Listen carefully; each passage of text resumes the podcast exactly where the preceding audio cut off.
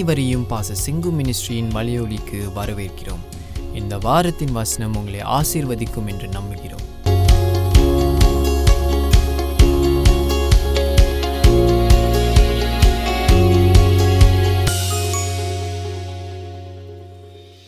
Let us turn to the New Testament. புதிய ஏற்பாட்டில் நாளில் நாம் திருப்பிக் கொள்வோம்.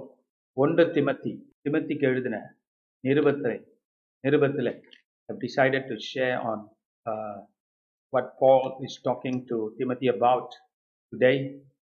Glory to God. So, ஒன்றாம் அதிகாரத்திலே இந்த நாளில் நாம் சில காரியங்களை இங்கிருந்து நாம் பார்க்க போகிறோம். ஒன்றாம் அதிகாரத்தில் let us turn to eleven. பதினோராம் வசனம் நான் படிக்கிறேன் உங்களுக்கு. நித்தியானந்த தேவனுடைய மகிமையான சுவிசேஷத்தின்படி எனக்கு ஒப்புவிக்கப்பட்டிருக்கிற ஆரோக்கியமான உபதேசத்திற்கு எதிரடியாய் இருக்கிற மற்றெந்த செய்கைக்கும் விரோதமாய் விதிக்கப்பட்டிருக்கிறது.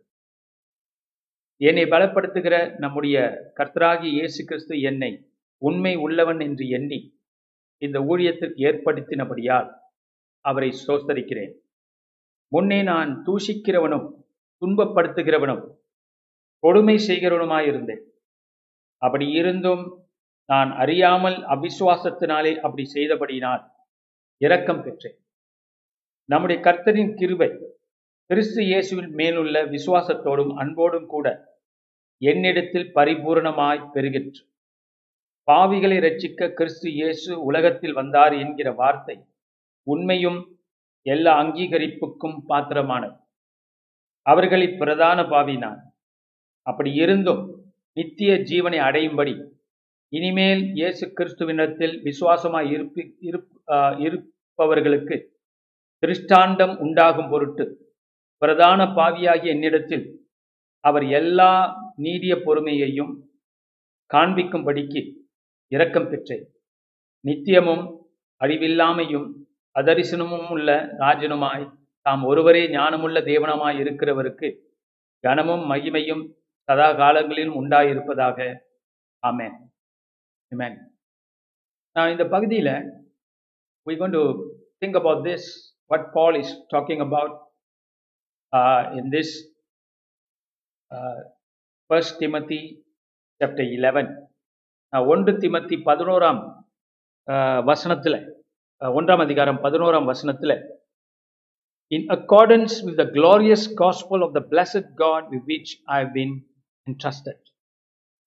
இங்கிலீஷில் நித்தியானந்த தேவனுடைய மகிமையான glory to God சுவிசேஷத்தின்படி.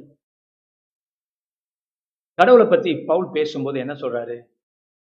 நித்தியானந்த தேவன், நித்திய ஆனந்தம் கொண்ட தேவன். The glory, I mean the God who has so much of blessedness is a blessed God. மகிமை தேவன், மகிமை நிறைந்தவர். நித்தியானந்தம் என்பது நம்ம ஆளுங்க பேர் வச்சிருக்காங்க. ஏன் நித்தியானந்தன், ஏன் நித்தியம்பாங்க ஸ்டார்டா. இப்படிப்பட்ட நித்திக்கெல்லாம் உண்டு. ஆனால் கர்த்தர் நித்தியானந்தம் என்றால் என்ன? நித்திய ஆனந்தம், eternal joy. Eternal joy. God prepared the salvation of people with eternal joy.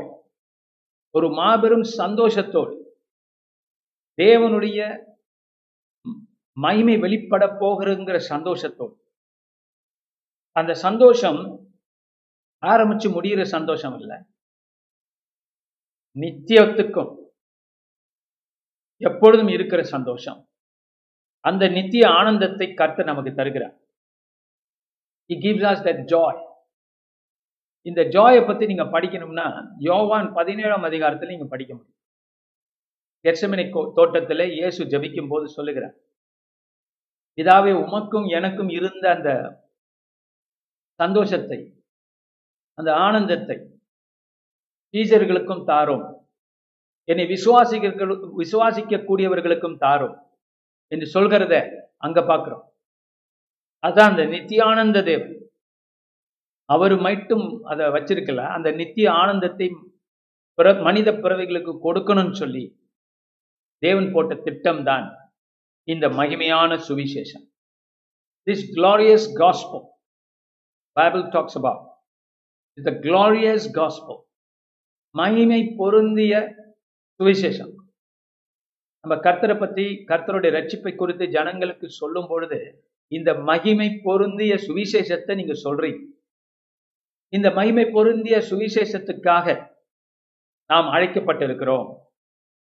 அதை சொல்லும்படிக்கு, அதை அனுபவிக்கும்படிக்கு, அதை அனுபவித்து சொல்லும்படிக்கு நாம் அழைக்கப்பட்டிருக்கிறோம். அதுக்கு தேவனுடைய மகிமையான நல்ல செய்தி, தேவனுக்கு மகிமை கொடுக்கக்கூடிய நல்ல செய்தி.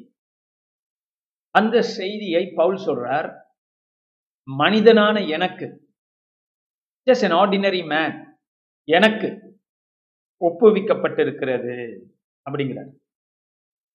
You see, the great gospel has been given to weak people. The glorious gospel has been passed on to people who are not really uh, worthy to preach it, to talk about it. That is the mystery of the gospel. And the which and the சுவிசேஷமா சுவிசேஷமானது பாவியான மனிதன்ட்ட கொடுக்கப்பட்டிருக்கிறது என்று பார்க்கிறோம். அவன் பேசணும், அவன் ஜனங்களை, அவன் அந்த பொறுப்பை கர்த்தர் அவனுக்கு கொடுக்கிறான். பாருங்க, இந்த சீஷர்கள் எல்லாம் பன்னிரண்டு சீஷர்களும், ஒருத்தன் காட்டி கொடுத்துட்டா நமக்கு தெரியும், பேதுரு மறுதளிச்சிட்டாரு. அவர் மட்டும் இல்லை, ஓடி போனவங்க எல்லாம், மற்றவங்கெல்லாம் ஓடி போயிட்டாங்க. அப்ப இப்படிப்பட்ட ஒரு பலவீனமான ஒரு இயக்கத்துல கூட தொடர்ந்து இருக்க முடியாத கர்த்தர் அவ்வளோ சொல்லி கொடுத்தோம். அவங்களுக்கு நற்செய்தி புரியாதவர்களாய், வேதம் புரியாதவர்களாய் இயேசுவோட மூன்று வருஷம் இருந்திருக்காங்க. அப்பொழுதும் அவங்களுக்கு அதோடைய நம்பிக்கை பூர்ணமாக ஓடி போறாங்க. ஆனால் அப்படிப்பட்டவங்களை பார்த்து தான் ஆண்டவர் சொல்றார், நீங்கள் உலகமெங்கும் போய் இந்த மாபெரும் மகிமை பொருந்திய சுவிசேஷத்தை சொல்லுங்க, அறிவியுங்கள், அதோடைய செயல்பாடுகளை செய்யுங்கள் என்கிறார். வியாதியஸ்தர் மேல் கைகளை வையுங்கள், பிசாசுகளை துரத்துங்கள், அப்படி சொல்றார், கட்டளைன்றார். Go go into all the world. அது ஒரு கட்டளை மட்டுமல்ல, அது ஒரு தீர்க்க தரிசனம். ஏன்னா அது நிறைவேறுகிறது, காலம் காலம் நிறைவேறிக்கொண்டே இருக்கிறது. இந்த உலகம் எவ்வளவு இருளா இருக்கிறதோ அந்த இருளின் மத்தியிலே தேவன் தன்னுடைய மகிமையான சுவிசேஷத்தை மனிதனுக்கு ஒப்பு கொடுத்திருக்கிறார். பலவீனப்பட்ட மனிதன், ஓடிப்போன மனிதர்கள், மறுதளித்த மனிதர்கள், நம்ப முடியாதவர், நம்ப எல்லா விதமான ஏது இருந்தும் நம்ப முடியாதவர்கள். நான் உங்களை தொட்டு பார்த்தா தான் நம்புவேன், அவருடைய விழாவில் கையை விட்டு பார்த்தா தான் நம்புவேன் என்று சொன்ன ரொம்ப விசுவாசம் இல்லாத ஒரு சந்ததி, இப்படிப்பட்ட ஒரு கூட்டத்துக்கிட்ட தான் ஆண்டவர் சுவிசேஷத்தை ஒப்பு கொடுக்கிறார். அதை இங்கே பார்க்கிறோம். எப்படிப்பட்ட தேவன், நித்தியானந்த தேவன் மகிமையான சுவிசேஷம் ஒப்பு கொடுக்கப்பட்டதோ சாதாரண மனிதர்கள். ஹல்லேலூயா. அதான் பவுல் ரோமர்ல சொல்றார், பல பலவீனமானவர்களை கொண்டு கர்த்தர் பலமாய் பேசுகிறார்.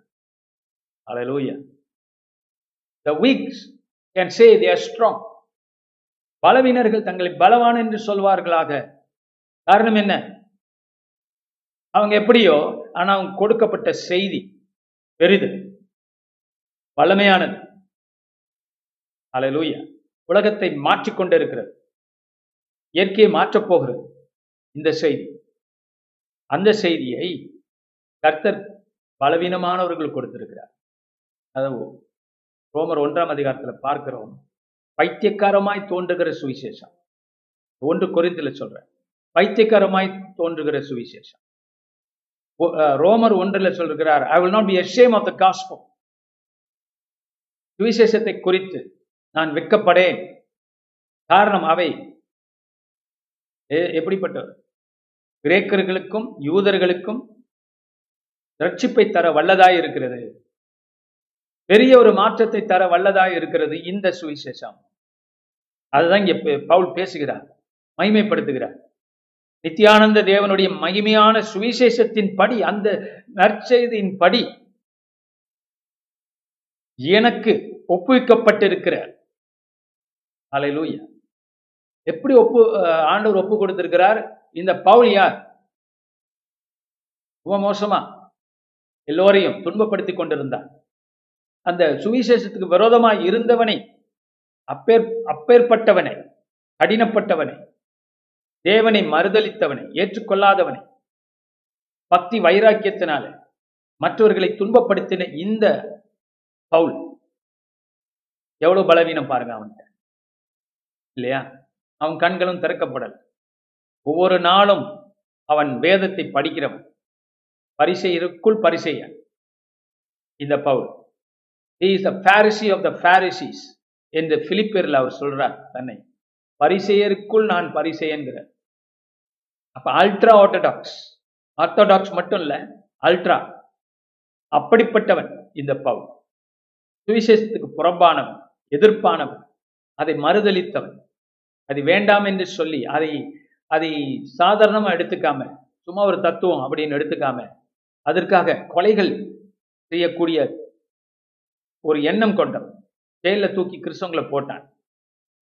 இப்படிப்பட்டவனை கர்த்தர் என்ன பண்ணிருக்கிறார்? இவன்கிட்ட போய் கர்த்தர் தன்னுடைய நற்செய்தியை, நித்தியானந்த தேவன், அல்லேலூயா, கொடுக்கிறார். அல்லேலூயா. பரம்பொருள் தெய்வம் இப்பேற்பட்ட மனிதனை பயன்படுத்த விரும்பினது. யார் தனக்கு எதிராக இருக்கிறாங்களோ அவரை பயன்படுத்த கர்த்தர் எத்தனமானார் என்று பார்க்கிறோம். தொடர்ந்து படிப்போம். எனக்கு ஒப்புவிக்கப்பட்டிருக்கிற ஆரோக்கியமான உபதேசத்திற்கு, எப்படிப்பட்ட உபதேசமா அவருக்கு ஒப்பு கொடுக்கப்பட்டிருக்கிறது? ஆரோக்கியம், ஹல்லேலூயா, ஆரோக்கியம், பிளஷட், ஆரோக்கியமான உபதேசம். உபதேசத்திற்கு எதிரடியா இருக்கிற மற்றெந்த செய்கைக்கும் விரோதமாய் விதிக்கப்பட்டிருக்கிறது. இதுக்கு முன்னால நீங்க படிச்சீங்கன்னா நிறைய பேசுறார் பவுல், நியாயப்பிரமாணத்தை குறித்து, கிருபையை குறித்து, எப்படி நியாயப்பிரமாணம் என்பது பாவத்துக்கு விரோதம் விரோதமானது தான். ஆனால் இந்த நியாயப்பிரமாணம் நல்லது என்று சொல்கிறார். ஆனால் மனிதனால் அது கடைபிடிக்க முடியல. அது சுவிசேஷத்தை நம்புகிறவர்களுக்காக கொடுக்கப்படவில்லை, அது பெல்லாதவர்களுக்காக, வேசிக்கல்லருக்கும். பத்தாம் வசனத்தை பார்த்தீங்கன்னா வேசிக்கல்லருக்கும், ஆண் புணர்ச்சிக்காரருக்கும், மனுஷனை மனுஷரை திருடு திருடுகிறவர்களுக்கும், பொய்யருக்கும், பொய்யானை இடுகிறவர்களுக்கும் விதிக்கப்பட்டிருக்காங்க. So the gospel of God is against all the darkness of this world. இந்த மகிமையான சுவிசேஷம் என்பது, ஒளி வீசிக்கொண்டிருக்கிற இந்த சுவிசேஷம் என்பது இந்த பூமியிலே காணப்படுகிற பொல்லாதவைகளுக்கு விரோதமான. அப்படின்னா we need to understand the gospel. The gospel is against sin. It's not for sin. தேவனுடைய நீதியானது பாவத்துக்கு புறம்பானது. அந்த பாவத்தை அழிக்க வந்தது, அந்த பாவத்தை முடிசூட்ட வரது. நியாயப்பிரமாணம் செய்ய முடியாததை சுவிசேஷம் வந்து செய்கிறது. அதுதான் அதோடைய பாயிண்ட். அந்த நியாயப்பிரமாணம் உலகத்துக்கு கொடுக்கப்பட்டிருக்கிறது. தேவனை அறியாதவர்களுக்கும், இந்த சுவிசேஷத்தினால காப்பாற்றப்படாதவர்களுக்கும், இந்த சுவிசேஷத்தை வேண்டாம் என்று நிற்கிறவர்களுக்கும், பொல்லாத காரியங்களை செய்கிறவர்களுக்கும். பாருங்க போட்டிருக்க, மனுஷரை திருடு திருடுகிறவர்கள் அந்த காலத்துல இருந்திருக்காங்க, கிட்னாப்பர்ஸ், இல்லையா? இப்போ இது மட்டும்தானே பாவம்? இது மட்டும் இல்லை. நான் எப்போதும் சொல்றது போல, பைபிள் பாவங்களை லிஸ்ட் பண்ணும்போது எல்லாத்தையும் லிஸ்ட் பண்ண முடியாது. சாம்பிளுக்கு ஆண்டவர் சிலதை போடுவார், ஆவியானவர். அப்படிதான் அதை படிக்கணும். It represents all sin. நாம் இப்படிப்பட்ட இப்படிப்பட்ட ஆரோக்கியமான உபதேசம், நம்ம உபதேசம் என்னது? ஆரோக்கியமானது. அது பாவத்தை செய்ய சொல்லல. பாவத்தை சிலுவையில நீங்கள் ஜெயித்திருக்கிற ஜெயித்திருக்கிறீர்கள் என்று சொல்லுங்க. அதான் இந்த சுவிசேஷம் இல்லையா? ஆ என்னை பலப்படுத்துகிற பாருங்க, முதல்ல இதை முடிச்சிருவோம், பதினோராவது வசனத்தின் கடைசி பகுதியை முடிச்சிருவோம். ஆரோக்கியமான உபதேசத்திற்கு எதிரடையாய் இருக்கிற மற்றெந்த செய்கைக்கும் விரோதமாய் விதிக்கப்பட்டிருக்கிறது. சுவிசேஷம் gospel is against the unrighteousness of man. Paul is saying the same thing in Romans. நம்ம பிரசங்கம் பண்ணுகிற சுவிசேஷம் பிரசங்கம், when we lay hands on the sick and cast out demons, when and, and heal the sicknesses, வியாதிகளை நம்ம சுகமாக்குறோம். என்ன பண்றோம்? அநீதியை புறம்பை தள்ளுகிறோம், வெளிச்சத்தை பரப்புகிறோம், மக்களை விடுதலையாக்குகிறோம். ஹல்லேலூயா. அது மட்டுமல்ல, இதெல்லாம் நம்ம செய்யும் போது, சுவிசேஷத்தை சொல்லும் போது, வியாதிகளை சுகமாக்கும் போது தேவராஜ்யத்தை நம்ம கொண்டு வருகிறோம். அப்ப நம்ம என்ன காட்டுறோம்? தேவனுடைய நீதி ஒன்று உண்டு, நியாயம் உண்டு, அந்த நியாயம் சிலுவையிலே காணப்படுகிறது. மனிதனால் அந்த நியா அந்த நியாயத்தை கடைபிடிக்க முடியல. ஆனா கர்த்தர் நமக்காக சிலுவையிலே செய்து அந்த நியாயத்தின் காரியங்களை பூமியிலே மறுபடியும் கொண்டு வருகிறார். ஹல்லேலூயா. அது வெறும் இது செய்யாத அது செய்யாதங்கிற அடிப்படையில கிடையாது, இதை செய்ய அதை செய் இதை செய்யாத அப்படிங்கிற அடிப்படையில கிடையாது. அந்த நன்மையை நாம் செய்கிறோம், ஆண்டவர் உண்டு பண்ணுகிறார். ஹல்லேலூயா. வியாதி மோசமானது அப்படின்னு உலகம் சொல்லுது, ஆனா நம்ம வியாதியை சுகமாக்குறோம். Glory to God. பாவம் மோசமானது சில பேருக்கு தெரியும், அந்த பாவத்தை நாம் நிவர்த்தி பண்ணுகிறோம். நியாயப்பிரமாணம் அதை சொல்லும், அவ்வளவுதான், அது காட்டும். நாமோ சுவிசேஷத்தினால அதை மேற்கொள்ளுகிறோம். ஹல்லேலூயா. அப்ப மருந்து இதுதான் என்று பார்க்கிறோம். அதுதான் பவுல் இந்த இடத்துல பேசுறாரு. இப்ப ஏன்னா சுவிசேஷம் எதற்கு ஆதரவானது அப்படின்னு ரொம்ப பேரு புரிஞ்சிரு அதை புரிஞ்சிருப்பாங்க. சுவிசேஷம் நல்லதுக்கு ஆதரவானது. ஆனா இந்த வசனத்துல பவுல் என்ன சொல்றாரு? சுவிசேஷம் ஆதரவானது, ஆனா தீமைக்கு விரோதமானது என்று மறந்து போகக்கூடாது. மனிதனுடைய பொல்லாத செய்கைகளுக்கு விரோதமானது. இயேசு ஆண்டவர் பூமியில வந்து சிலுவையிலே மரித்திருக்கிறார் என்றால் மனிதன் பாவி, மனிதன் துரோகி, மனிதன் நீதியின் பிரகாரம் நடக்கவில்லை என்பது அர்த்தம். கடவுளை அவன் கொல்லுகிறான், கடவுளை அவன் மாய்க்கிறான் சிலுவையில். மனுஷகுலம் அவரை மாய்க்கிறது சிலுவையில். அப்படி என்றால் மனிதன் அவ்வளவு பெல்லாதவன். அதுக்கு விரோதமாக தான் அவர் வந்தார். அன்பு வெறும் தேவன் அன்பாக இருக்கிறார் என்பது மாத்திரமல்ல, அன்பு பூரண அன்பு பயத்தை புறம்பே தள்ளும். There is an opposite thing to love. அன்பு என்பது எதிர், அதாவது எதிர்வினை ஆற்றுகிறது தான் தேவனுடைய காரியங்கள் எப்போதுமே. அது அப்படியே நியூட்ரல் அல்ல. கடவுள் அன்பா இருக்கிறார் இல்ல, கடவுள் அன்பா இருக்கிறார் என்ன அர்த்தம்? அந்த அன்பு வெறுப்பை ஜெயிக்கிறது. மனித உள்ளங்கள்ல இருக்கக்கூடிய வெறுப்பை தேவ அன்பு ஜெயிக்கிறதுன்னு அர்த்தம்.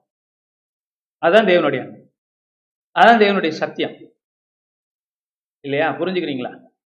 தேவன் ஒளியா இருக்கிறார் என்ன அர்த்தம்? இருளை அவர் கிழிக்கிறார். தேவன் சத்தியத்தை சொல்லுகிறார், சத்தியமாக இருக்கிறார் என்றால் என்ன அர்த்தம்? பொய்யை அவர் தோலுரிக்கிறார் என்று அர்த்தம். ஆண்டவர் நல்ல உண்மை பேசுறார், அவ்வளவுதான். அப்படி இல்லை, அந்த உண்மையே பூமியில இருக்கக்கூடிய பொய்க்கு எதிரான. ஆக சுவிசேஷம் என்பது பூமியில காணப்படுகிற தீமைக்கு விரோதமான. நம்ம என்ன சொல்றோம்? நீ அந்த காரியங்கள் பாவமான காரியங்கள், நீ கர்த்தர்ட்ட வந்து குமாரனை முத்தம் செய்து மன்னிப்பை பெற்றுக்கொள். ஹல்லேலூயா. ரொம்ப பேருக்கு இது விளங்க மாட்டேன். கிருபை கிருபை போதும். ஆனா கிருபை எதுக்கு விரோதமானது? கிருபை எதிலிருந்து நம்மளை மீட்கிறது அது தெரியணும்ல. அதான் கிருபை. தேவன் கிருபையா இருக்கிறார், கிருபையா இருக்கிறார், அன்பா இருக்கிறார் அப்படி சொல்லிட்டு இருந்தா அது எப்படி போதும்? அது பத்தாது. ஹல்லேலூயா. தேவன் கிருபையா இருக்கிறார்னா கிருபைக்கு விரோதமானது என்ன? கிரியே, மனிதனுடைய தவறான மத போதன், நான் ஏதாவது செய்து கடவுளை திருப்திப்படுத்த முடியும் என்பது கிரியை. அதுக்கு விரோதமானதுதான் கிருபை. கிருபையும் கிரியையும் ஒன்று சேர்ந்து ஆட்சி செய்ய முடியாது இல்லையா? ராமனும் ராவணனும் சேர்ந்து கொண்டு ஆட்சி செய்ய முடியாது. ரெண்டுல ஒரு ஆள் தான், கிருபை தான் ஆட்சி செய்ய முடியும். அது ரோமர் அஞ்சாம் அதிகாரத்தில் நாம் பார்க்கிறோம். நாம் தொடர்ந்து பார்ப்போம். இங்கே என்னை பலப்படுத்துகிற நம்முடைய கர்த்தராக இயேசு கர்த்தராக கிறிஸ்து இயேசு கர்த்தராகிய இயேசு கிறிஸ்து என்னை உண்மை உள்ளவன் எண்ணி என்று எண்ணி இந்த ஊழியத்திற்கு ஏற்படுத்தினபடியால் அவரை ஸ்தோத்திரிக்கிறேன்.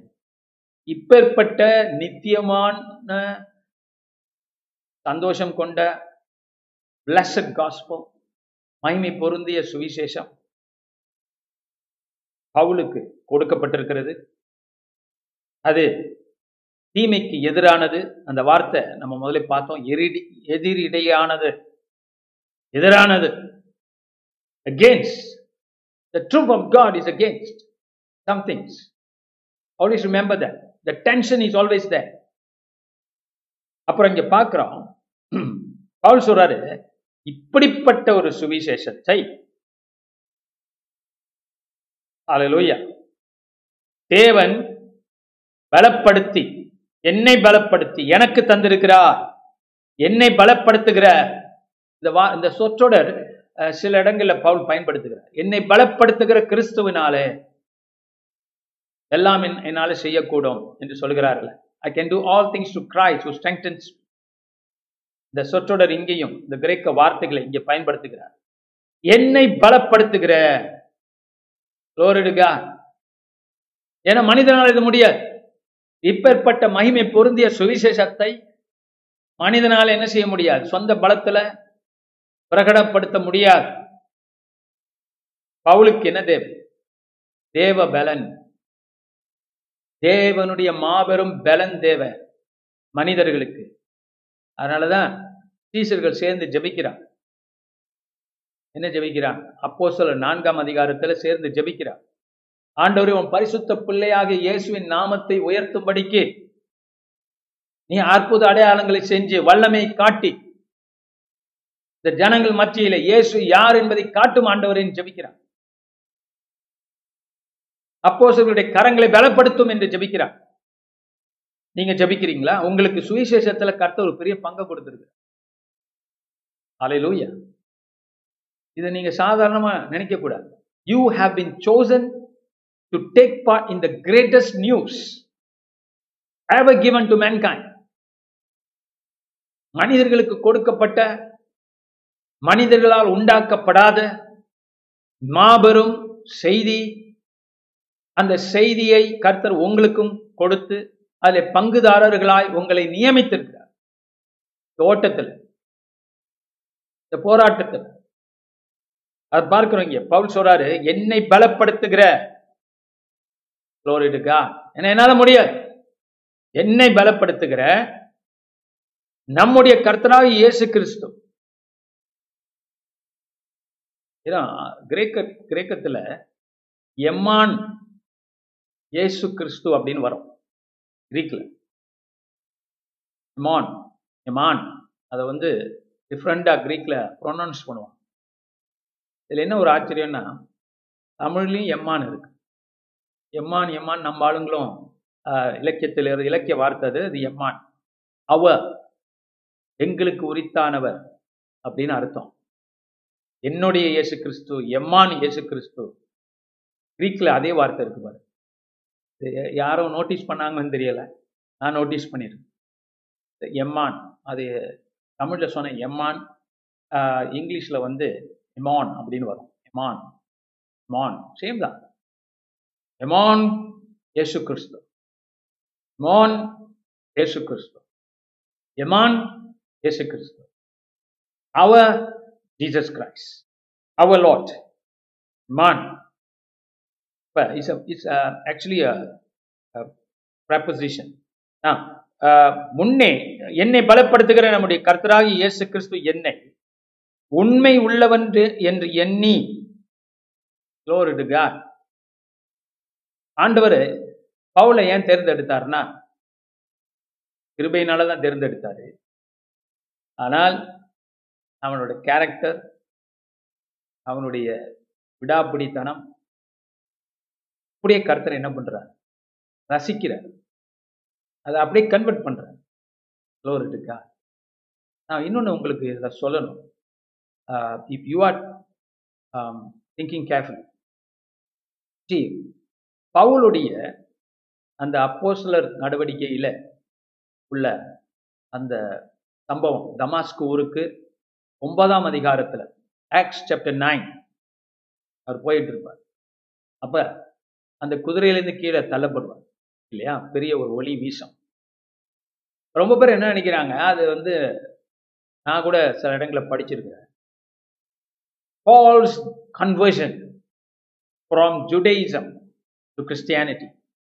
பவுல் யூத யூத மார்க்கத்திலிருந்து கிறிஸ்துவ மார்க்கத்துக்கு அந்த இடத்துல மாற்றப்பட்டா அப்படின்னு அதை வர்ணிப்பான், விளக்க உரை கொடுப்பான். ஆனால் தவறு. ஏன் தெரியுமா, இப்போ நம்ம பிற மதத்திலிருந்து நாம் கர்த்தருக்குள்ள கன்வெர்ட் ஆயிருக்கோம்.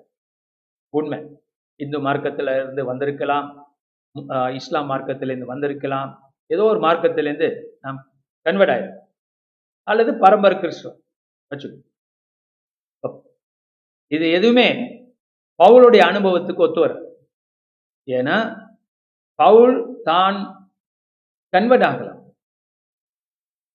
கண்டு கொண்டார், புரிந்து கொண்டார், அப்படிதான் சொல்றார். ஏன் தெரியுமா, அவருக்கு இது ஒரு புது சமயம் கிடையாது, இது வந்து புது மார்க்கம் கிடையாது. அவர் அவர் அதே இஸ்ரவேலின் தேவனுடைய விளக்கம், அதே யூத மார்க்கத்துடைய புரிந்துணர்வு தான் பெற்றுக்கொண்டேன், விளங்கி கொண்டேன் அப்படின்னு தான் பார்க்கணும் பார்க்கிறேன் அப்படின்னு. அவருக்கு இது புது மதம் கிடையாது. அவர் எதெல்லாம் நம்பினாரோ அதெல்லாம் கிறிஸ்துக்குள்ள நிறைவேறுகிறது. கூட சேர்ந்து தேவையில்லாதவைகள் எல்லாம் நம்ம பின்பற்றினோம், நம்பினோம், அதெல்லாம் கிளியர் பண்ணிட்டு இப்ப பார்க்கும்போது கிறிஸ்து அவருக்கு விளங்குகிறார். நியாயப்பிரமாணம் புரியுது, சிலுவை புரியுது அவர். ஆக பவுல் வந்து கன்வெர்ட் ஆகல. It's not a conversion experience, it's a opening of the eyes to understand who Jesus is, how he ful- how is the God of Israel, how he fulfills the prophecies. இதே அனுபவம் தான் சீஷர்களுக்கும் வந்துச்சு. அவங்க என்ன யூதர்கள் தானே, அவங்க என்ன மாறல, அவங்க கன்வெர்ட் ஆகல. அந்த யூத மார்க்கத்துடைய நோக்கம் இயேசுக்குள்ள நிறைவேறுது. தேவன் சொன்னார், ஐசாயா தீர்க்கதரிசிகள் முதற்கொண்டு தீர்க்கதரிசிகள் மூலமா பேசினார்ல, ஒரு மாபெரும் விடுதலை வரப்போகிறது, கர்த்தர் ஒருத்தரை அனுப்ப போகிறார். இது யூத மார்க்கம் தானே. அந்த யூத மார்க்கத்துடைய நோக்கத்தை புரிந்து கொண்டார் பவுல்.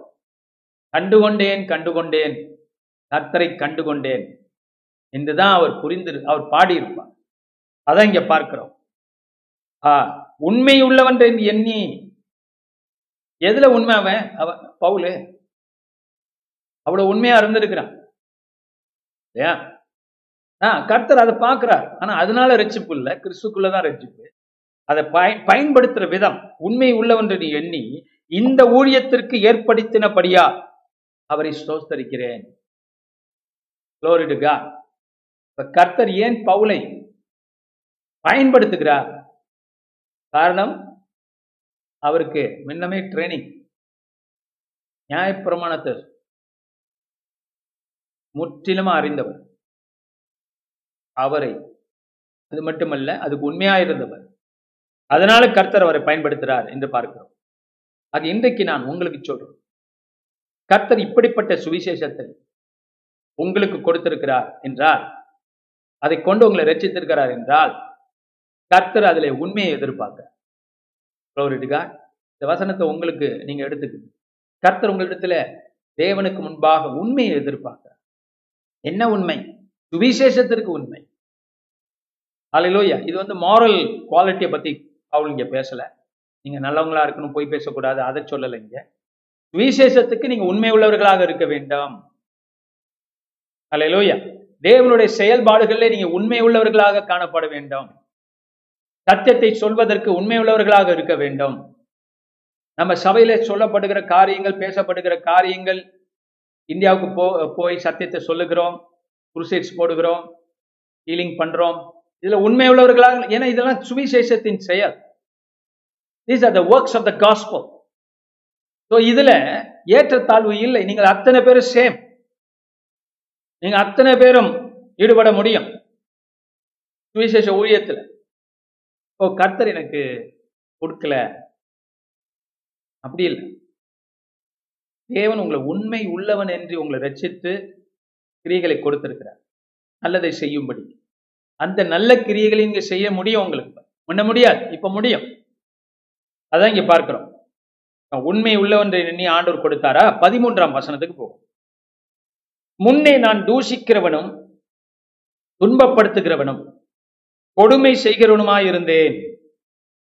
அப்படி இருந்தும் நான் அறியாமல் அவிசுவாசத்தினாலே அப்படி செய்தபடினால் இரக்கம் பெற்றேன். அல்லேலூயா. இப்ப பவுல் தன்னுடைய வாழ்க்கையை நோக்கி பார்க்கும்போது அவன் சொல்றான், முன்னே நான் தூஷிக்கிறவனா இருந்தேன், துன்பப்படுத்துகிறவனா இருந்தேன், கொடுமை செய்கிறவனா இருந்தேன்.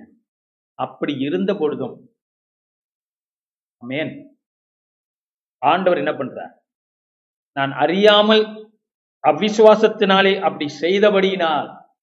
எதனால அப்படி செஞ்சான் பவுல்? அவிசுவாசம். அப்ப இந்த அவிசுவாசம் என்பது வெல்லாதது. தேவனுடைய செயல்ல நம்ம இன்னும் நல்லா பண்ணணும்னா, நீங்க ஈடுபடணும்னா உங்க அவிசுவாசத்தை தூக்கி வீசணும். அவிசுவாசம் தான் எதிரான. ஆண்டவர்கிட்டேந்து அற்புத அடையாளங்களை பெற்றுக்கொள்வதற்கு, சுகத்தை பெற்றுக்கொள்வதற்கு, ரட்சிப்பை பெற்றுக்கொள்வதற்கு எது தடையா இருக்கிறது என்றால் நான் மனுஷனுடைய அவிசுவாசம். அவன் இதை வேணும்னு செய்யல. அவன் சொல்றான் தன்னை ஆண்டவர் ஒரு ஒருவேளை ஆண்டவர் எனக்கு இரக்கத்தை இதனால கொடுத்திருப்பாரோ, நான் வேணும்னு யாரையும் கொல்லல, போல வரல, ஜெயில தூக்கி போடல, நான் தெரியாமல் செய்தேன் அவிசுவாசத்தினாலே. ஆமென். ஆனால் கர்த்தரோ இரக்கம் தந்தார். ஆமென். கர்த்தர் என்னத்தை கொடுத்தார்? எது அவனை காப்பாற்ற முடியும்? அவன் தெரிஞ்சு செய்யறானோ தெரியாம செய்யறானோ, கடைசி அவனை காப்பாற்ற முடியறது என்ன? இரக்கம். அதனால இரக்கம் கொடுக்கிறார். இது வந்து நடைமுறையில் உள்ள காரியம். ஆழமான தத்துவம் நமக்கு உங்களுக்கு தெரிஞ்சிருக்கும். கிருபையினாலதான் மனுஷன் காப்பாற்றப்படுகிறான், அவன் செய்கிற நன்மை தீமையினால அல்ல. ஆனா பிராக்டிக்கலா அன்றாட காரியங்களை பார்க்கும்போது இதை பார்க்கலாம் நீங்க நிறைய இடங்கள். இப்போ கர்த்தத்தை நெருங்குறவங்க, கர்த்தரை தேடு ஆவியானவர்களுடைய உந்துதல்ல தேவன்கிட்ட நெருங்குறவங்க பார்த்தீங்கன்னா சிலது நல்லது செய்யக்கூட ஆரம்பிப்பான். ஏன் அதுங்க பார்க்குறோம். For example Cornelius. கொர்னேலியூஸ் தேவனை, யூத கடவுளை அறிஞ்சிருக்கிறான். ஆனால் இயேசு அறியலை. இயேசு யாருன்ற ரட்சிப்பா சுவிசேஷம் அவனுக்கு தெரியல. ஆனால் நன்மை செய்ய ஆரம்பிச்சிருக்கான், ஏழைகளுக்கு கொடுத்தான். அப்ப கர்த்தர் வந்து இதையும் நோட் பண்றார். அதான் காய் நோட் பண்றார். கொர்னேலியூஸ் செய்த நன்மைகளை நோட் பண்ணார். நூற்றுக்கு அதிபதி, யூதர்களுக்கு தே ஜப வீடுகளை கட்டி கொடுத்தான், அதை நோட் பண்றார்.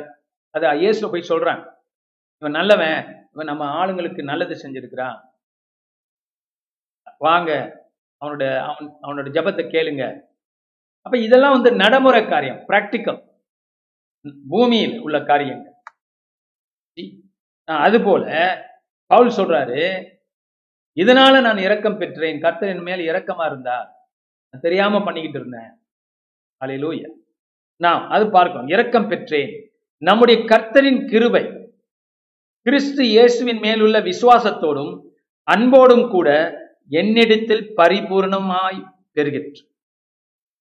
ஆக இந்த இரக்கம் என்ன செஞ்சிச்சு? கர்த்தருடைய கர்த்தரின் கிருபை கிறிஸ்து இயேசுவின் மேல் உள்ள விசுவாசத்தோடும் அன்போடும் கூட என்னிடத்தில் பரிபூர்ணமா பெருகிடுச்சு. அப்ப பவுலுக்கு என்னாச்சு? இந்த இரக்கத்தினால இந்த வார்த்தைகளை நீங்க எங்க பார்க்கலாம்னா எபேசியர்ல பார்க்கலாம். God by his great mercy, Ephesians chapter two, தேவன் தன்னுடைய மிகுந்த இரக்கங்களினாலே, அந்த இடத்துல நம்மளை பத்தி பேசுறார், சபையை பத்தி பேசுறார், ரட்சிக்கப்படுகிறவர்களை பத்தி பேசுறார். தேவன் தன்னுடைய மிகுந்த கிருபையினாலே இரக்கத்தினாலே அவர் என்ன பண்றார், ஐஸ்வர்யத்தில், இரக்கத்தில் ஐஸ்வர்யம் உள்ளவர். அந்த இரக்கம் என்ன செய்கிறது? இரக்க நான் போன தடவை சொன்னேன், is the character of God. கிருபை என்பது அவருடைய செயல்பாடு நமக்காக, இரக்கம் என்பது அவருடைய தன்மை. அந்த இரக்கத்தினாலே அவர் என்ன பண்ணுகிறார்? கிருபையாய் இவரை ரட்சிக்கிறார். அப்ப இயேசு கிறிஸ்துவின் மேலுள்ள விசுவாசத்தோடும் அன்போடும் தேவன் அந்த அவிசுவாசத்தை போக்குறார். அதுக்குதான் டெமஸ்கஸ்ல அவர் வந்து பவுலை சந்திக்கிறார். தேவாதி தேவன் இயேசு வெளிப்படுத்துறார். முள்ளில் உதைக்கிறது உனக்கு கடினமாமே என்று சொல்லுகிறார். யார் நீ அப்படின்னு பவுல் கேட்கிறார். ஆண்டவர் சொல்றார், நீ துன்பப்படுத்துகிற இயேசு என்று தன்னை வெளிப்படுத்துகிறார். எதனால? அவன் விசுவாசிக்க வேண்டும், அந்த விசுவாசமும் அன்பும் பெருக வேண்டும் தேவன் மேல. ஹல்லேலூயா. உங்களுக்கு இந்த காலை வேளையில நான் சொல்லுகிற காரியம் இதுதான். இந்த காலங்களிலே இயேசு மேல இருக்கிற அன்பும் விசுவாசமும் உங்களுக்கு பெருக வேண்டும், குறையக்கூடாது. நாட்கள் ஆக ஆக, வருஷங்கள் ஓட ஓட, நீங்கள் இயேசு மேல வைத்திருக்கிற பக்தியும் விசுவாசமும் அன்பும் பெருகணும், குறையக்கூடாது. நாம் நம்முடைய கர்த்தரின் கிருபை கிறிஸ்து இயேசுவின் மேல் உள்ள விசுவாசத்தோடும் அன்போடும் என்னிடத்தில் பரிபூர்ணமாய் பெருகிற்று. There's a growth in, in understanding grace. ஒரு வளர்ச்சி உண்டு, புரியுதுங்களா? கிருபை கிருபை புரிந்து கொள்ளக்கூடிய வளர்ச்சி உண்டு. ஒருவேளை நீங்க புதுசாக ரட்சிக்கப்பட்ட போது ஃபீலிங் நிறைய இருக்கும், இமோஷன்ஸ், ஆனால் அறிவு கொஞ்சம் குறைவா இருக்கும் கர்த்தரை குறிச்சானாவே. நாட்கள் ஆக ஆக உங்க ஃபீலிங் கொஞ்சம் ஸ்ட்ரெங்டன் ஆகும், செல்ஃப் கண்ட்ரோலுக்கு வரும். விசுவாசத்தினாலே நீங்கள் காரியங்களை செய்ய ஆரம்பிப்பீர்கள், பார்க்க ஆரம்பிப்பீர்கள். ஆனால் இப்ப பார்க்குறோம், இப்ப வளர்ந்த பிற்பாடு நீங்க பார்க்கும்போது யூ ஆர் ஸ்ட்ராங்கர். அண்ட் அதனால தான் கிருபையை போதிக்கிற சபையில நீங்க இருக்கணும். அதை புரிஞ்சுக்கிட்டவங்கள்ட்ட, அது தெரியாதவங்கள்ட்ட போய் உட்காந்து என்ன செய்ய போறீங்க? தேவனுடைய கிருபையே தெரியல அவங்களுக்கு, அதை சொல்லி கொடுக்கறதும் இல்லை, அதை ப்ரீச் பண்றதும் கிடையாது. ஆடிக்கு ஒரு தடவை, அமாவாசைக்கு ஒரு தடவை ஏதாவது சொல்லுவாங்க. அங்க போய் உட்காந்துருந்து நீங்க கிருபையில எப்படி வளர முடியும்? முடியாது. That's a problem. ஏன் ரொம்ப தேவனுடைய பிள்ளைகள் கர்த்தருக்குள்ள வளர முடியாம இருக்கிறாங்கன்னா, இது ஒரு பிரச்சனை. இத்தக்கால சபையில இப்ப மழுங்கி இருக்கிறது, கிருபையின் உபதேசம் மழுங்கப்பட்டு இருக்கிறது பூமியில. அதனால சபைகள்ல நல்ல போதனைகள் இல்லாதபடிக்கு அது எதுக்கு தான் உட்கார்ந்துருக்காங்கன்னு அவங்களுக்கே தெரியும், பழக்க தோஷத்துல. ஆனா இங்க பார்க்கிறோம், இப்ப ஏற்பட்ட கிருபையை திரு பவுல் சொல்றாரு, என்னிடத்துல பரிபூர்ணமாய் பெருகிட்டுங்கிற, இன்க்ரீஸ் ஆனிச்சுங்கிற. ஸோ உங்க கிருபையின் அண்டர்ஸ்டாண்டிங் என்ன ஆகணும்? இன்க்ரீஸ் ஆகணும், குறையக்கூடாது, இல்லாம போயிடக்கூடாது. தி அண்டர்ஸ்டாண்டிங் ஆஃப் கிரேஸ், தேவனுடைய மூல உபதேசம், கிறிஸ்துவ கிறிஸ்டியானிட்டியுடைய மூல உபதேசம். நீ கிரியைகளினால் அல்ல, கிருபையினாலே காப்பாற்றப்பட்டிருக்கிறாய். இது தேவனுடைய இரக்கத்தினால வந்தது, அன்பினாலே வந்தது என்கிறது கிறிஸ்துவத்துடைய மூலம். மற்ற மார்க்கத்துக்கும் கிறிஸ்துவத்துக்கும் அதுதான் மெயின், அதுதான் டிஃபரன்ஸ். அதுவே மக்களுக்கு தெரியாதபடி இருக்கும்போது, அதனால தான் பூமியில இருள் அதிகமா தெரியும். ஏன் கிறிஸ்துவம் பரவி கொண்டிருக்கிறது, ஆனா பலமில்லாதபடிக்கு காணப்படுது. அதை நாம் போக்க வேண்டும். இதை பார்க்கிறோம், கிரு நம்முடைய கர்த்தரின் கிருபை பெருகிற்றுன்னு சொல்றாரு. அவருக்கு பதினஞ்சாவது வசனத்தை சொல்ல ஆரம்பிக்கிற பாருங்க, என்ன சொல்ல வர்றாரு, அதோடைய எக்ஸ்பிளனேஷன் கொடுக்கிறார். பாவிகளை ரட்சிக்க கிறிஸ்து இயேசு உலகத்தில் வந்தார் என்கிற வார்த்தை உண்மையும் எல்லா அங்கீகரிப்புக்கும் பாத்திரமானது. அவர்களில் பிரதான பாவி நான். பாவிகளை ரட்சிக்க கிறிஸ்து இயேசு உலகத்தில் வந்தார். இந்த வசனத்தை கேட்டிருப்பீங்க, பாவிகளை ரட்சிக்க. ஏன் பவுல் இன்னொரு இடத்துல ரோமர் நான்காம் அதிகாரத்துல மூன்றாம் வசனத்தை சொல்றாரு, நான்கு மூணுல பாவிகளை நீதிமானாக்குகிற தேவன். அல்லேலூயா. பாவிகளை, God who declares the ungodly as righteous. அல்லேலூயா. யார பாவிகள்? நீதிமான நீதிமான சொல்லலாம், நல்லவன் நல்லா போயிட்டு இருக்கான், பார்த்தீங்களா? ஈவன் இந்த பவுலு அவரு உண்மை உள்ளவன்னு லைட்டா சொல்றாரு, ஆனா அது அவனை காப்பாத்தலையே, அவன் அதனால ரட்சிக்கப்படவே இல்லை. எவ்வளவு பேர் உண்மை உள்ளவங்களா கம்யூனிஸ்டா இருக்கிறாங்க, அதனால கம்யூனிசம் சித்தாந்தம் சரியா உயிரை கொடுப்பான், கொடுத்துருக்கான் கம்யூனிசத்துக்கு. உயிரை கொடுக்கறதுனால ஒரு சித்தாந்தத்துக்கு சித்தாந்தத்துக்கு உண்மை உள்ளவர்களா இருக்கிறதுனால மனிதர்கள் மனிதர்கள் அப்படி இருக்கலாம், ஆனா இந்த சித்தாந்தம் தான் உண்மையா? மனுஷன் அதுக்கு உண்மையா இருக்கலாம், ஆனா இந்த சித்தாந்தம் உண்மையா? ரெண்டு டிஃபரண்ட் திங் இல்லையா? அது போலதான் இது. பவுல் வந்து உண்மை உள்ளவனா இருந்தார். எதுக்கு? நியாயப்பிரமாணம், பரிசேத்துவத்து, அந்த காலத்து குழப்படியான யூத மார்க்கத்துக்கு உண்மை உள்ளவராயிருந்தார். அல்லேலூயா. இதுலதான் ரொம்ப பேர் ஏமாந்து போறோம். ஏதாவது நம்புப்பா, நம்புறதுல நீ எப்படி இரு? உறுதியாரு, உண்மை உள்ளவனாயிரு. நீ நம் எதுல நீ நம்புறதில் இல்லையே, அது எப்படி சரிபடும்? ஒரு மனுஷன் ஒரு ஆளை நம்புறான் இல்லையா, அவன் நம்புறதுனால அந்த மனுஷன் உண்மையா இருக்கிறதுனால அவன் நினைக்கிறது அந்த அந்த மனுஷன் கிடைக்குமா? அந்த மனுஷன் உண்மையா இருக்கிறான்னு அர்த்தமா? இல்ல, உன் நம்பிக்கை உண்மை உள்ளதா இருக்கலாம், நீ நம்புகிற ஆள் உண்மையற்றவனா இருக்கலாம். கரெக்டா? அது போலதான் சித்தாந்தங்கள் மனுஷன் பிடிச்சுக்கலாம். உயிரை கொடுத்திருக்கான் எவ்வளவு காரியங்களுக்கு மனிதர்கள், அதனால அந்த தத்துவம் அந்த சித்தாந்தம் உண்மை இல்ல. அதான் இங்க பாக்குறோம், பவுல் உண்மை உள்ளவனா இருக்கிறான், ராங்கான காரியங்கள் ராங்கான காரியங்கள். ஆனா இப்போ பாவிகளை ரட்சிக்க கிறிஸ்து இயேசு உலகத்தில் வந்தார். இயேசு உலகத்துக்கு வந்ததே பாவிகளை ரட்சிக்க தான். Glory to God. எவன் தன்னை பாவி என்று ஏற்றுக்கொள்கிறானோ அவனுக்கு தான் இது வழங்கும். அல்லேலூயா. பாவிகளை ரட்சிக்கும்படிக்கு கிறிஸ்து இயேசு உலகத்தில் வந்தார் என்பது ஒரு நல்ல செய்தி. நாம் அதனாலதான் நம்ம என்னதான் சபையில காரியங்களை செய்தாலும் மிக முக்கியமானது பாவிகளை கற் கர்த்தரிடத்திலே கொண்டு வருவது. அதில் ஒரு பகுதி தான் வியாதியஸ்தர்களை சுகமாக்குறது. ஏன்னா அந்த அற்புத அடையாளத்தை பார்க்கும் போது பாவிகள் அது இல்லைன்னு சொல்ல முடியாது. மனிதர்கள் சுகமாகும் போது அவங்க குடும்பத்தார் சொல்ல முடியுமா இது ஏனோ ஏதோ நடந்துடுச்சுன்னு? சொல்ல முடியாது. ஒரு சிலர் சொல்லுவாங்க, அது வேற, அது முரட்டாட்டம் பிடிச்சவங்க. நாமளா யோசிக்கக்கூடியவங்க, ஆமா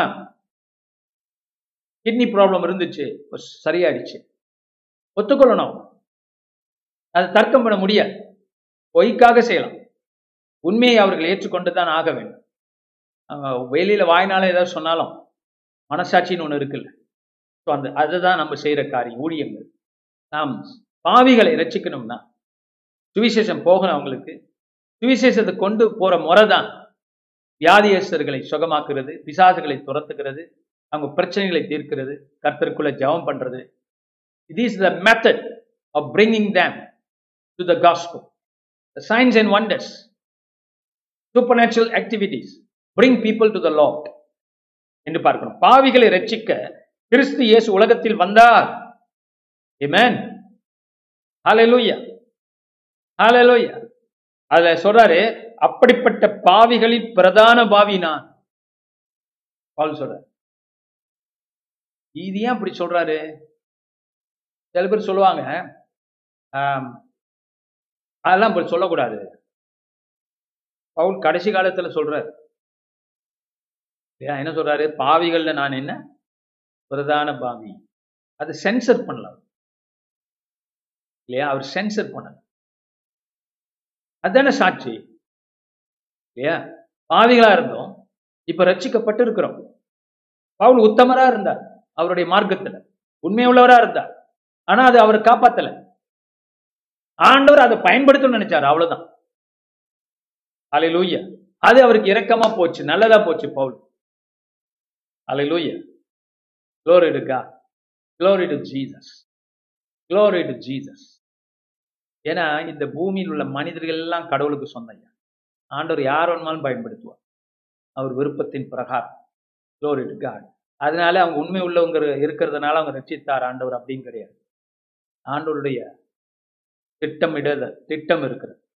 இங்க பார்க்கிறோம், பாவிகள்ல பிரதான பார் அவர் உணர்ந்திருக்காரு பாரு. ரட்சிக்கப்படுறதுக்கு சான்ஸே இல்லாத ஒரு ஆள், அதான் பாவிகள்ல பிரதான பாவி. ஏன்னா கிறிஸ்தவர்களை துன்பப்படுத்தினவர், இயேசுடைய உபதேசத்துக்கு விரோதமாய் நின்றவர். அதனால அவர் சொல்கிறார், நான் பாவிகளில் பிரதான பாவி. ஆமென். சில பேர் சொல்லுவாங்க, ஐயோ பாவின்னு சொல்லிடவே கூடாது. அவரு தைரியமா சொல்றாரு இல்லையா. அது இல்லைன்னா அதை சென்சர் பண்ணி இருக்கணுமே. அவர் என்ன எழுதியிருக்கணும், நான் முன்ன பாவி. அவர் பாருங்க, இது கிரீக்கத்துல தமிழ்ல படிச்சீங்கன்னா இல்லை இங்கிலீஷ்ல படிச்சீங்கன்னா புரியாதபடி இருக்கலாம். ஆனா கிரேக்கத்துல ரொம்ப தெளிவா இருக்கிறது. அவர் முன்ன பாவங்களை செஞ்சார், இப்ப நீதிமானா தீர்த்தார். பாவங்களை செஞ்சார், நீதிமானாக்கி ஆக்கப்பட்டிருக்கிறார், அது உண்மை. ஆனா எப்படி இருந்தார்? ஓ, அது பேசக்கூடாது இல்லைங்க. அவர் பேசுறார். எப்ப? இது கடைசி காலம். திமோத்தி லெட்டர் எழுதுனது பவுலுடைய கடைசி காலம். Is one of the last thing he wrote. பாவிகள்ல பிரதான பாவி அப்படின்னா அது டைனமிக். என்னன்னா இதுவும் அங்க இருக்கணும், இதுவும் இருக்கணும். ஏன்னா இது இல்லைன்னா இது வேல்யூ குறையுது. அல்லேலூயா. பாவத்தின் தோஷம், பாவத்தின் மோசம் மனிதனுக்கு தெரியாதுன்னா அவன் கிருபையை என்ன பண்ண மாட்டான், ரொம்ப உயர்த்தமா முடியாது அவனுக்கு இல்லையா. அப்ப அவன் அந்த நேரத்தில் அவன் யார் என்று பார்க்கறதுக்கு காரியம் உள்ள காரியம் அல்ல. இது டைனமிக்கா. ஓகே, இதுக்கு இன்னொரு உதாரணம் கொடுக்குறேனே. உன்னை அடிமைத்தன வீடாகிய எகிப்திலிருந்து புறப்பட பண்ணின தேவனாகிய கர்த்தர் நானே.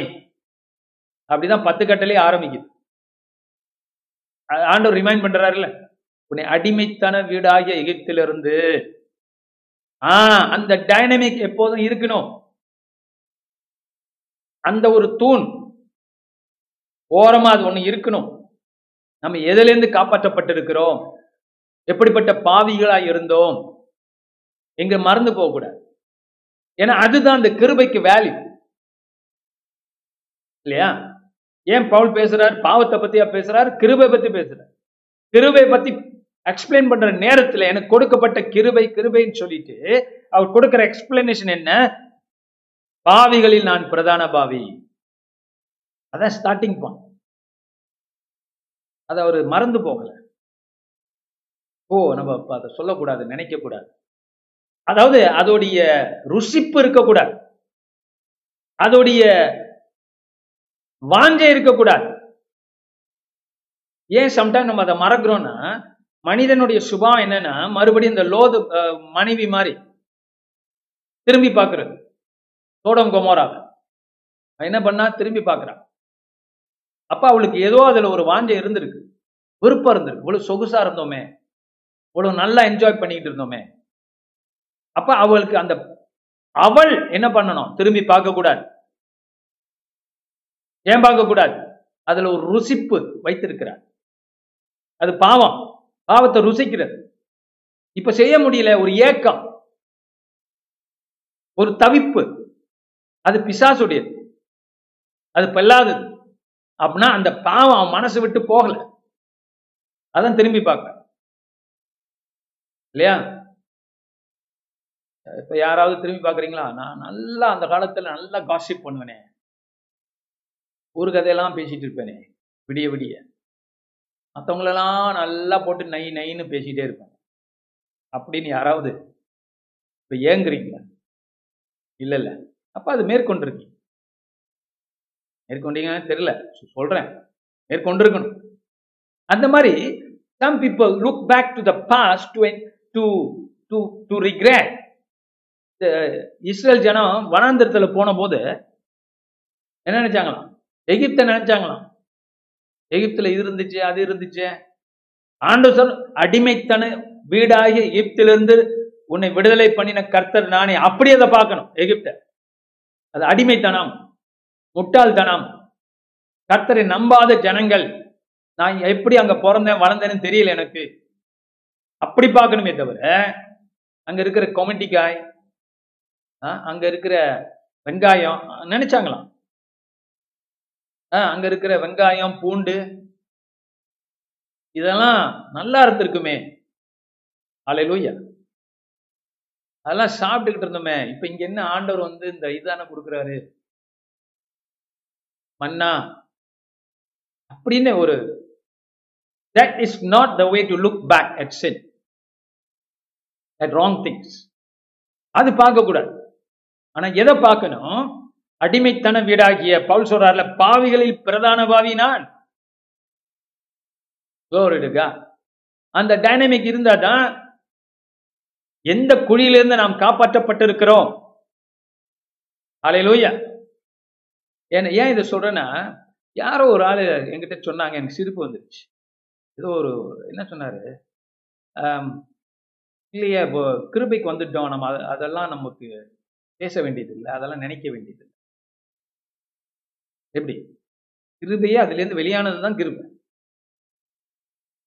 இருளில இருந்து வெளிச்சம்னா என்ன அர்த்தம்? இருள் இல்லைன்னு அர்த்தம். எதிலிருந்து காப்பாற்றப்பட்டிருக்கிறோம், எதிலிருந்து விடுவிக்கப்பட்டிருக்கிறோம். ரட்சிப்புனா என்ன அர்த்தம்? காப்பாற்றப்படுதல். திங்க குகையில இருந்த டானியல் தேவன் காப்பாற்றினார். அல்லேலூயா. ஆனா நான் ஒரு நாள் சிங்க கோயில இருந்தேன் அப்படின்னு சொல்லாமலாம் இருப்பான் அவன். அதெல்லாம் முடிஞ்சிச்சு. அப்படி இல்லை, ஆண்டவர் என்னை விடுதலை பண்ணினார். பாவியா இருந்த என்னை தேவன் நீதிமான் ஆக்கினார். நான் பாவிகள்ல பிரதான பாவி. அல்லேலூயா. ஏன் இன்னொரு காரியத்துல இது தேவைன்னா, it keeps people humble before God. தேவனுடைய பிள்ளைகள் தாங்கள் விட்டு வந்த வழியை மறந்துட்டாங்கன்னா, வெல்லாத வழிகள் நாங்கள் முன்ன செஞ்சோமே, ஆண்டவர் இப்படியாக எங்களை விடுதலாக்கினாரே நினைக்கலன்னா அவங்களால சாட்சி உள்ளவர்களா இருக்க முடியும். என்னத்தை சாட்சி சொல்றது அப்புறம், இல்லையா? நாங்கள் விசேஷமானவர்கள், அதனால கர்த்தர் எங்களை காப்பாத்தினா அப்படி என்ன வந்துடும்? இல்லை, பாவிதான் நீ. ரோர் எடுக்கா மொட்டை மொட்டையா சொல்றேன், நீங்க மிக மோசமான பாவிகள். நீங்க நினைஞ்சிருக்கலாம், பரவாயில்ல நான் நல்ல ஃபேமிலியில வந்தேன். இல்லை, பவுலும் நல்ல நல்ல ஃபேமிலியில வந்தவர் தான். அவர் எப்படி பேசுறாரு பாரு. ஏன் அவருக்கு தெரியுது? கிருபை அதிகமாய் தெரியும் போது பாவம் எவ்வளவு மோசமானது தெரிய ஆரம்பிக்குதான். அல்லேலூயா. எஸ், பாவம் எவ்வளவு மோசமானது எங்க தெரியும்? கிருபை அதிகமாக தெரிஞ்சவங்களுக்கு தான் தெரியும். அவங்களாம் இப்படி சொல்றாங்களா ஒரு சிலர்,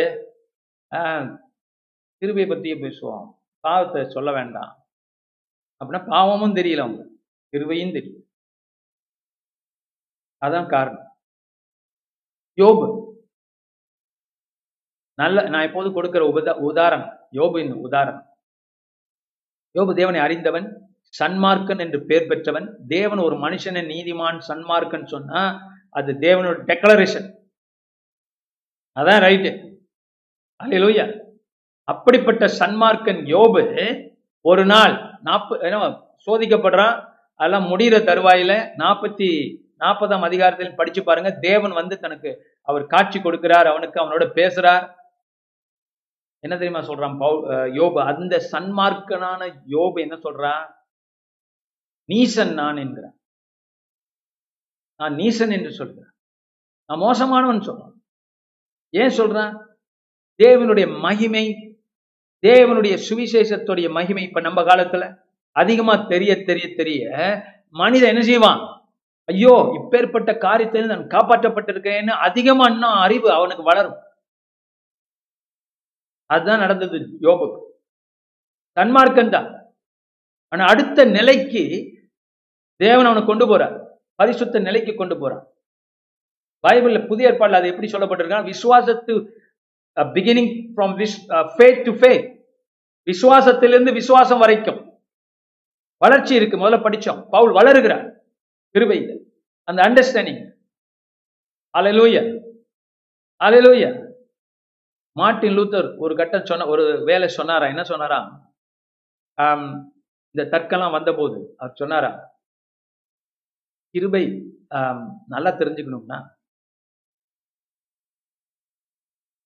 சிலுவை, அவர் சொன்னது இன்னும் ஸ்பெசிபிக்கா, சிலுவையை நீங்கள் அறிந்து கொள்ள, சபை சிலுவையை அறிந்து கொள்ள வேண்டும் என்றால் நியாயப்பிரமாணத்தை அறியணும்னு. அவர் தான் நியாயப்பிரமாணம் முடிஞ்சிட்டுன்னு சொன்னவர். அவர் சொல்றார் அப்படின்னா அர்த்தம் என்ன? நியாயப்பிரமாணம் தான் மனுஷனை சிலுவைக்கு, சிலுவையை மேன்மைப்படுத்த வைக்குது. எந்த பாவம், இந்த நியாயப்பிரமாணம் பாவத்தை வெளிப்படுத்துது இல்லையா? அப்ப அந்த பாவத்தை வெளிப்படுத்தும் போதுதான் நம்மளுக்கு என்ன தெரிகிறது? இயேசு இதுக்காக வந்து மரித்தாரா, நம்ம எவ்வளவு பெரிய பாவிகள். அப்ப நியாயப்பிரமாணம் is a help to the gospel, bring it, pushes people to the gospel. அப்படிங்கிறதுக்காக சபை என்னைக்கு நியாயப்பிரமாணத்தை கம்ப்ளீட்லி ஒதுக்குதோ, அன்னைக்கு புரியாம ஒதுக்குதோ, வைக்க வேண்டிய இடத்துல வைக்க தெரியலையோ, அன்னைக்கு கிருபையின் மகிமையும் குறையும். அல்லேலூயா. சரி, அது ரொம்ப ஆழமான தியாலஜிக்கல் காரியம், அது ஒரு பக்கம் வச்சிருவோம். முடிப்போம் இதை. பாவிகளை ரட்சிக்க கிறிஸ்து இயேசு உலகத்தில் வந்தார் என்கிற வார்த்தை உண்மையும் எல்லா அங்கீகரிப்புக்கும் பாத்திரமானது. அவர்களில் பிரதான பாவி நான்.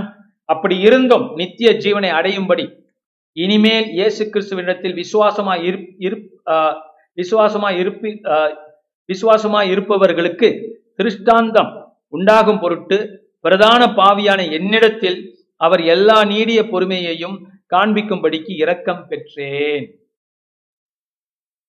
அல்லேலூயா. இப்ப வழங்குதுங்களா அவர் என்ன சொல்றாருன்னு? அல்லேலூயா. சரி, இந்த இடத்துல இந்த வசனத்தை திருப்பி படிச்சு நம்ம முடிக்க போறோம். இந்த டாபிக் நம்ம மறுபடியும் இன்னும் கண்டினியூ பண்ண போறோம் அடுத்த வாரத்துல. அப்படி இருந்தும் பதினாறாவது வசனம், நித்திய ஜீவனை அடையும்படி இனிமேல் இயேசு கிறிஸ்துவனிடத்தில் விசுவாசமாய் இருப்பவர்களுக்கு திருஷ்டாந்தம் உண்டாகும் பொருட்டு பிரதான பாவியாய் என்னிடத்தில் அவர் எல்லா நீடிய பொறுமையையும் காண்பிக்கும் படி இரக்கம் பெற்றேன். நிறைய காரியம் சொல்றாரு இதுல.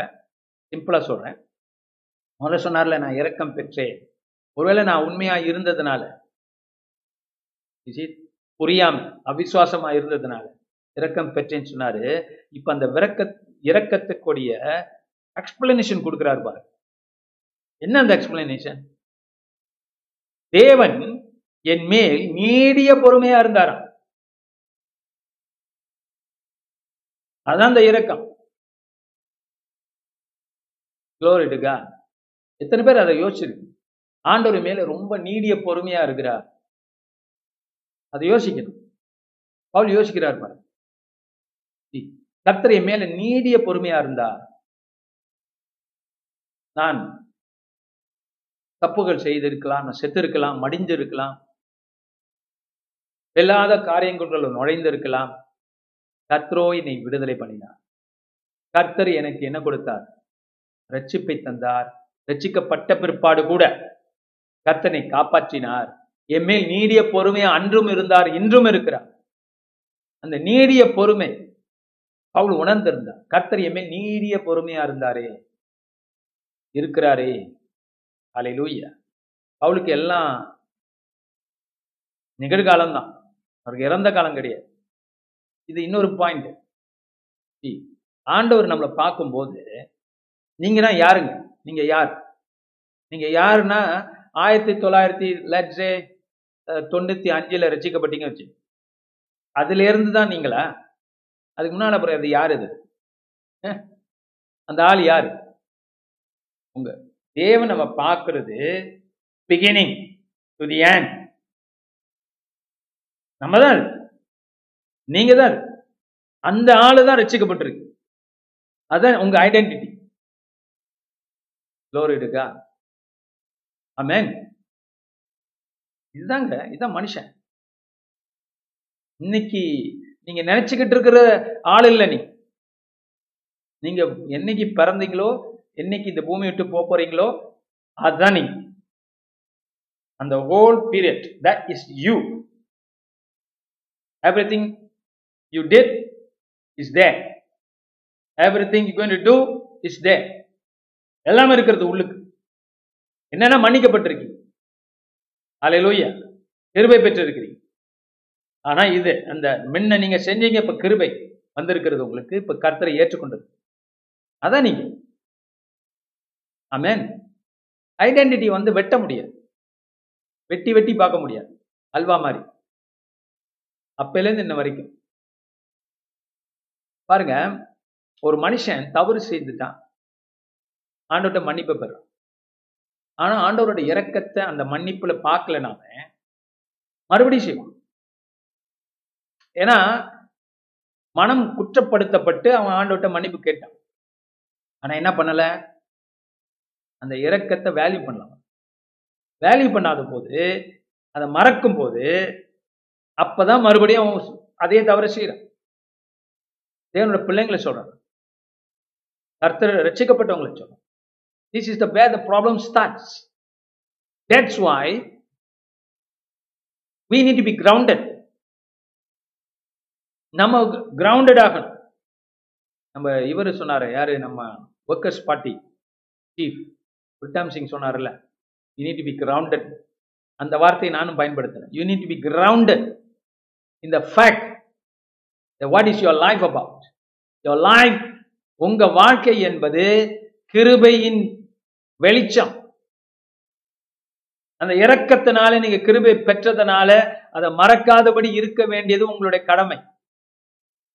அந்த நன்றி, அந்த நன்றி தான் இந்த நம்மளை நடத்துது, தேவன் மேல் இருக்கிற நன்றி. ஸோ அதான் இங்க பார்க்கிறோம். ஸோ நீடிய பொறுமை காண்பிக்கும்படி கர்த்தர் மேல் இரக்கமானார். அல்லேலூயா. எதுக்காக பவுல் சொல்றார் அதை என்றால், I become, நான் இங்கிலீஷ்ல சொல்றேன், paraphrase பண்றேன் அவர் சொல்றத, I become the example.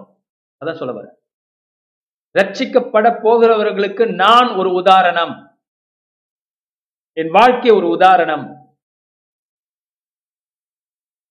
ஆமென். உங்க வாழ்க்கை ஒரு உதாரணம். நீங்க எப்படி இருந்தீங்க, எப்படி கர்த்தட்ட வந்திருக்கிறீங்கிறது உங்க வாழ்க்கை உதாரணம். அந்த உதாரணம் என்ன பண்ணுமா, சுவிசேஷத்தை பரப்பும். இனிமேல் இயேசு கிறிஸ்துவை நம்ப போறவங்களுக்கு உங்க வாழ்க்கை பாடமா இருக்கணும். Hallelujah. Those who are going to believe Jesus Christ in the future, it could be your children, it could be your, uh, those people who bring to Jesus. உங்க வாழ்க்கை எப்படி இருக்கணுமா, பாடமா இருக்கணும். அதான் பவுல் சொல்றார், என் வாழ்க்கை பாடமாக்கப்பட்டிருக்கிறது என்று சொல்லுகிறார். I become the teaching tool used by God. Pavul தான் இந்த டீச்சிங் டூல். அவரோட வாழ்க்கை தான் சுவிசேஷத்தை வெளிப்படுத்துகிறது பிராக்டிக்கலா மக்கள்கிட்ட. அவர் பாவியாய் இருந்தார், இப்ப நீதிமானாக்கப்பட்டிருக்கிறார். அந்த பாவியான காரியத்தை, பாவமாய் இருந்த காரியத்தை அவர் மறக்கவில்லை, அதில் கண்டெம்னேஷன் ஆகல. அது ஏன்னா அவர் மன்னிக்கப்பட்டிருக்கிறார். மன்னிக்கப்பட்டவருக்கு கண்டெம் ஆக வேண்டியதில்லை. மன்னிப்பு ஆண்டவர் மன்னிச்சிட்டார். ஆனால் அடிமைத்தன வீடாகிய எகிப்திலிருந்து புற புறப்பட பண்ணின கர் தேவனாகிய கர்த்தர் நம்மையும் பாவமான உலகத்திலிருந்து, பாவமான ராஜ்யத்திலிருந்து தேவ ராஜ்யத்துக்கு கொண்டு வந்திருக்கிறார். அந்த பரிவர்த்தனை தான் சுவிசேஷம். It's a transaction. ஸோ டிரான்சாக்ஷன்ல முன்னது உள்ள சொல்லணும், கணக்க சொல்லணும், அதுக்கப்புறம் உள்ளதை சொல்லணும். ஆமென். இதுதாங்க சுவிசேஷம், ரெண்டுமே. ஆனால் there is no condemnation. முடிக்கிற தருவாயில I just wanted to remind Romans chapter eight and verse one, because lest anybody misunderstand. There is no condemnation for those who are in Christ Jesus.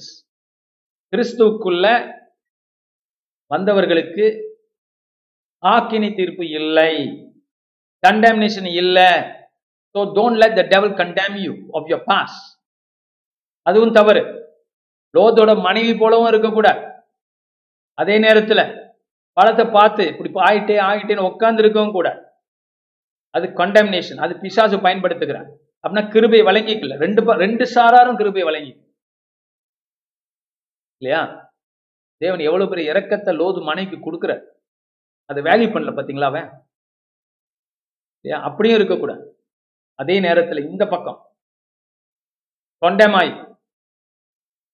நான் பொல்லாதவன் அப்படி பாடிட்டு இருக்க முடியாது இல்லையா?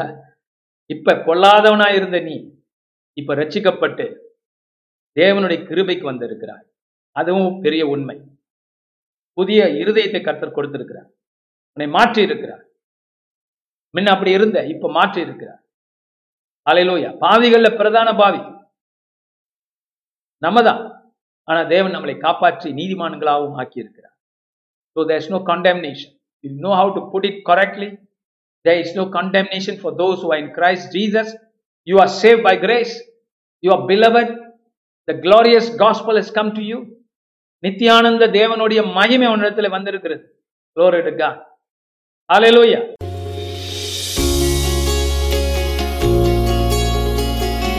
இந்த வாரத்தின் பிரசங்கத்தை கேட்டதற்கு நன்றி. மீண்டும் வெவ்வேறு செய்திகளை கேட்க பாஸ்டர் செங்கு மினிஸ்ட்ரிஸ் டாட் காம் என்ற இணைய பக்கத்திற்கு செல்லலாம். அடுத்த வாரம் உங்களை பாஸ்டர் செங்கு மினிஸ்ட்ரியில் சந்திப்போம்.